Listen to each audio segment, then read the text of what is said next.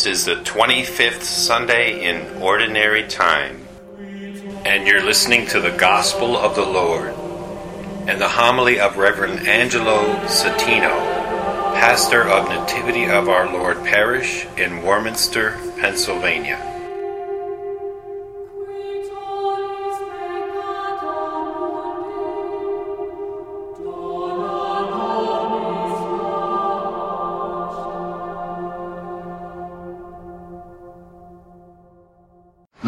With you. Reading from the Holy Gospel according to Mark. Jesus and his disciples left from there and began a journey through Galilee, but he did not wish anyone to know about it. He was teaching his disciples and telling them, The Son of Man is to be handed over to men, and they will kill him. And three days after his death, the Son of Man will rise. But they did not understand the saying, and they were afraid to question him. They came to Capernaum, and once inside the house, he began to ask them, What were you arguing about on the way? But they remained silent. They had been discussing among themselves on the way who was the greatest. Then he sat down, called the twelve, and said to them, If anyone wishes to be first, he shall be the last of all and the servant of all.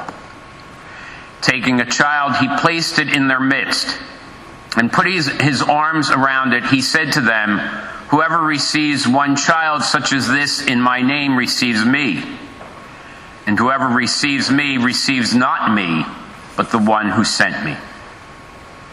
The Gospel of the Lord. Praise to you, Lord Jesus Christ. When we were in college, in the seminary,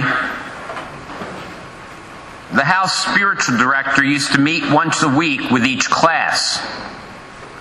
And he would give some spiritual advice, stories, something to strengthen us in our spiritual lives.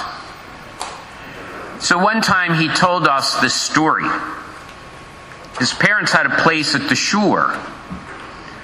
And one night, a rainy night, he was returning to his rectory from the house at the shore.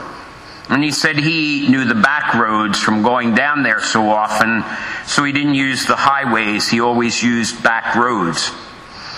And he used to pass through this little town, and there was a little Catholic church on one of the corners. He had never been in there, and he didn't know who the pastor was since that was Jersey and he was a priest of Philadelphia. So that night in the rain, he passed and he saw all the lights in the church were on. And he saw people going in and out. So he thought to himself, I'd like to see that church. So he stopped the car, parked, and went into the church. And he found that the pastor was being laid out. The pastor had died. He didn't know the pastor. So he went in and prayed and then stopped and talked to some of the parishioners about who this was. And he said that they spoke so lovingly of their pastor, that he was a man who had spent his life working to care for his people. He had never been recognized by the church or anyone else, no honors or titles, but he was happy to care for his people. And the fruit of his labor, our spiritual director said, was in the hearts of his people. Today's Inquirer, there's a nice little article about St. John Neumann, about how he came from Bohemia, wanted to be a priest, and so he came to the New World and at first was ordained and sent to a vast area that took in New York, New Jersey, Pennsylvania, and he was asked to be a missionary there. And he spent himself tirelessly caring for the people to the point of where he collapsed one day. After he recovered, his missionary efforts continued. And somehow, through the archbishop or the bishop at that time of Philadelphia, he became known to the Pope. And when the Bishop of Philadelphia was to be moved, he recommended John Neumann to be the next Bishop of Philadelphia. John Neumann, if you read the story carefully about his life, wanted nothing to do with it. He just wanted to work quietly as a priest. But the Pope prevailed and named him the Bishop of Philadelphia. At that time, the archdiocese, the diocese, it was called the diocese then of Philadelphia, took in Jersey, Pennsylvania, Delaware, and parts of Maryland. He did not feel qualified and up to being the Bishop of Philadelphia, which had some very wealthy people and prominent people.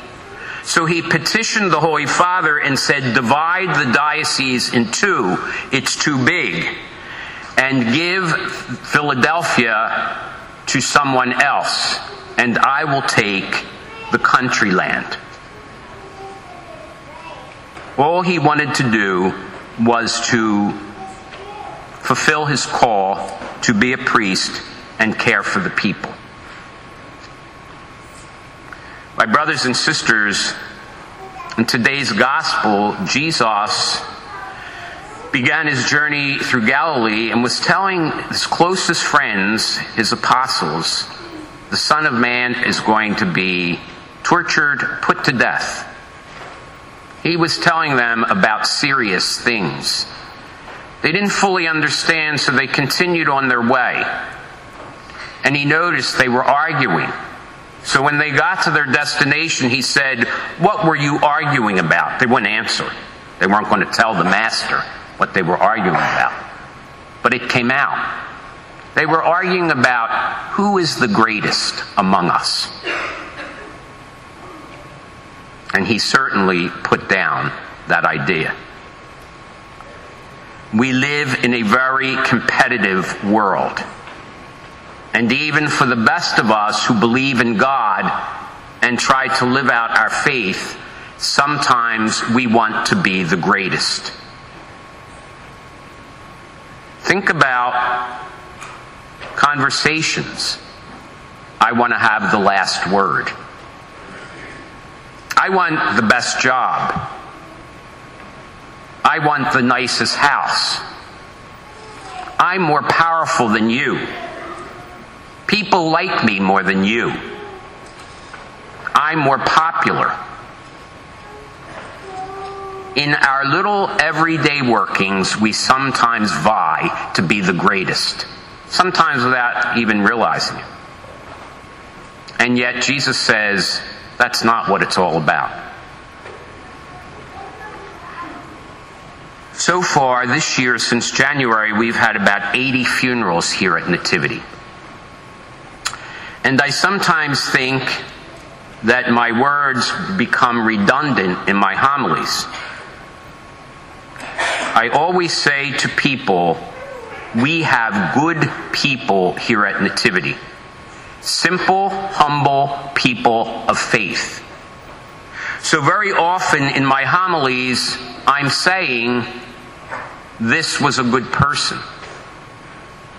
This was a person who took his responsibilities seriously. This was a person who lived her commitment to her family faithfully. So, when I was preparing this homily, I was thinking about this, and I'm thinking, well, why do I say similar things about so many people here? And this is what I came up with because those people matured enough in life and faith to not care about being the greatest. When we want to be the greatest, it's all about ego. What makes me feel good? What gives me a big head?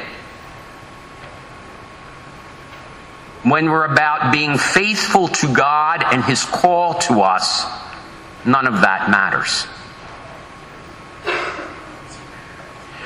They say in this article from St. John Neumann in the paper today that he used to say, Be ready,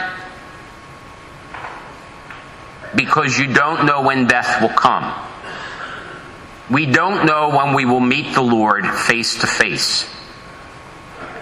And after all, it's He who gave us life, He who gave us the gifts and talents we have, He who called us to our vocation married life, single life, priesthood, religious life, parenthood. And that's what we're supposed to be about. Not vying to be the greatest, but being faithful to what we are called to be by God. So these people that I speak of in funeral homilies often impress me by their unassuming, dedicated lives. St. John Neumann collapsed on the sidewalk and died at 49 years old because he lived as a humble bishop walking the streets of Philadelphia caring for his people like one of the crowd, not like the greatest among them. We are given people, whether it's family, parishioners, children, to love and care for. And that is what our lives should be about. And yet, even the best of us fail sometimes and try to be the greatest. In God's eyes, and when we meet God, our reward will be because we were unassumingly dedicated to God's call to us and our mission in life. That will make us the greatest in the eyes of the one who counts, God. Because when we leave this world, the titles, the power, the prestige, the popularity, all goes into the grave with us. And it's God who will decide if we were the greatest. Just like to go over a few things with you about this coming week because it's an exciting week uh, and a busy week. Next Saturday, September 26th, Father McConan and I will be going down to the cathedral to. We have the privilege to con-celebrate Mass with the Holy Father at the cathedral, 10:30 on um, Saturday morning.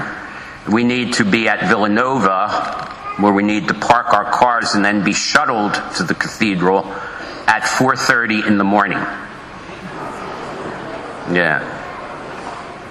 Not guaranteeing what you're going to see in me next weekend. So there will be no 8 a.m. Mass next Saturday morning. There will be no confessions Saturday morning or Saturday afternoon because I'm not sure what time we'll be arriving back. For those of you who wish to prepare yourselves spiritually, and I hope all of us are doing that, to make this a time of spiritual renewal and open ourselves up to the outpouring of God's grace, for those of you who wish to do that, we will have confessions this Wednesday evening from 6:30 to 7:30 for anyone who wishes to prepare themselves. On Friday evening here in our church, the children of St. Gianna will be present. We will have a short prayer service at 7 p.m. on Friday evening, and then St. Gianna's son, Pierluigi, will give a talk about his mother. We are so honored to have her shrine and her relics here. She, along with Pope John Paul II, is the co patron of this whole world meeting of families. So our shrine will be open uh, more hours through the days of this week because we expect there will be visitors coming to the shrine. So we invite you to join us on Friday night um, for uh, that talk by St. Gianna's son. Next Sunday, for those of you who are not able to go down to the Mass on the Parkway, um, we will have a large screen TV here in the church, and um, we will watch the Mass together. Somebody asked when would the church be open? The church will probably be open by about 2.30. The Mass is 4 o'clock, so that's when it will begin, but the church will be open probably from about 2.30 on. And then after Mass, we'll go down in the hall for some refreshments to celebrate this joyous event of the visit of our Holy Father. So if you'd like to attend, if you would give a call to the office this week, just tell how many want to come. But everyone is welcome to join us for that. I ask sincerely that you take advantage of this time it's been a time of great fun, taking pictures with our cardboard Pope. And uh, this morning there were some young men here with Eagles jerseys with the Pope on it. No? So it's been lots of fun getting ready for the Pope's visit. But I hope you won't miss out on taking advantage of this opportunity of grace for all of us to recognize the religious leader of our church, the Vicar of Christ, is coming to visit us. And whether we can be present exactly where he is or not, we should take the opportunity to allow ourselves to be open to the grace of God that this visit, hopefully, will bring to each of us and all of us.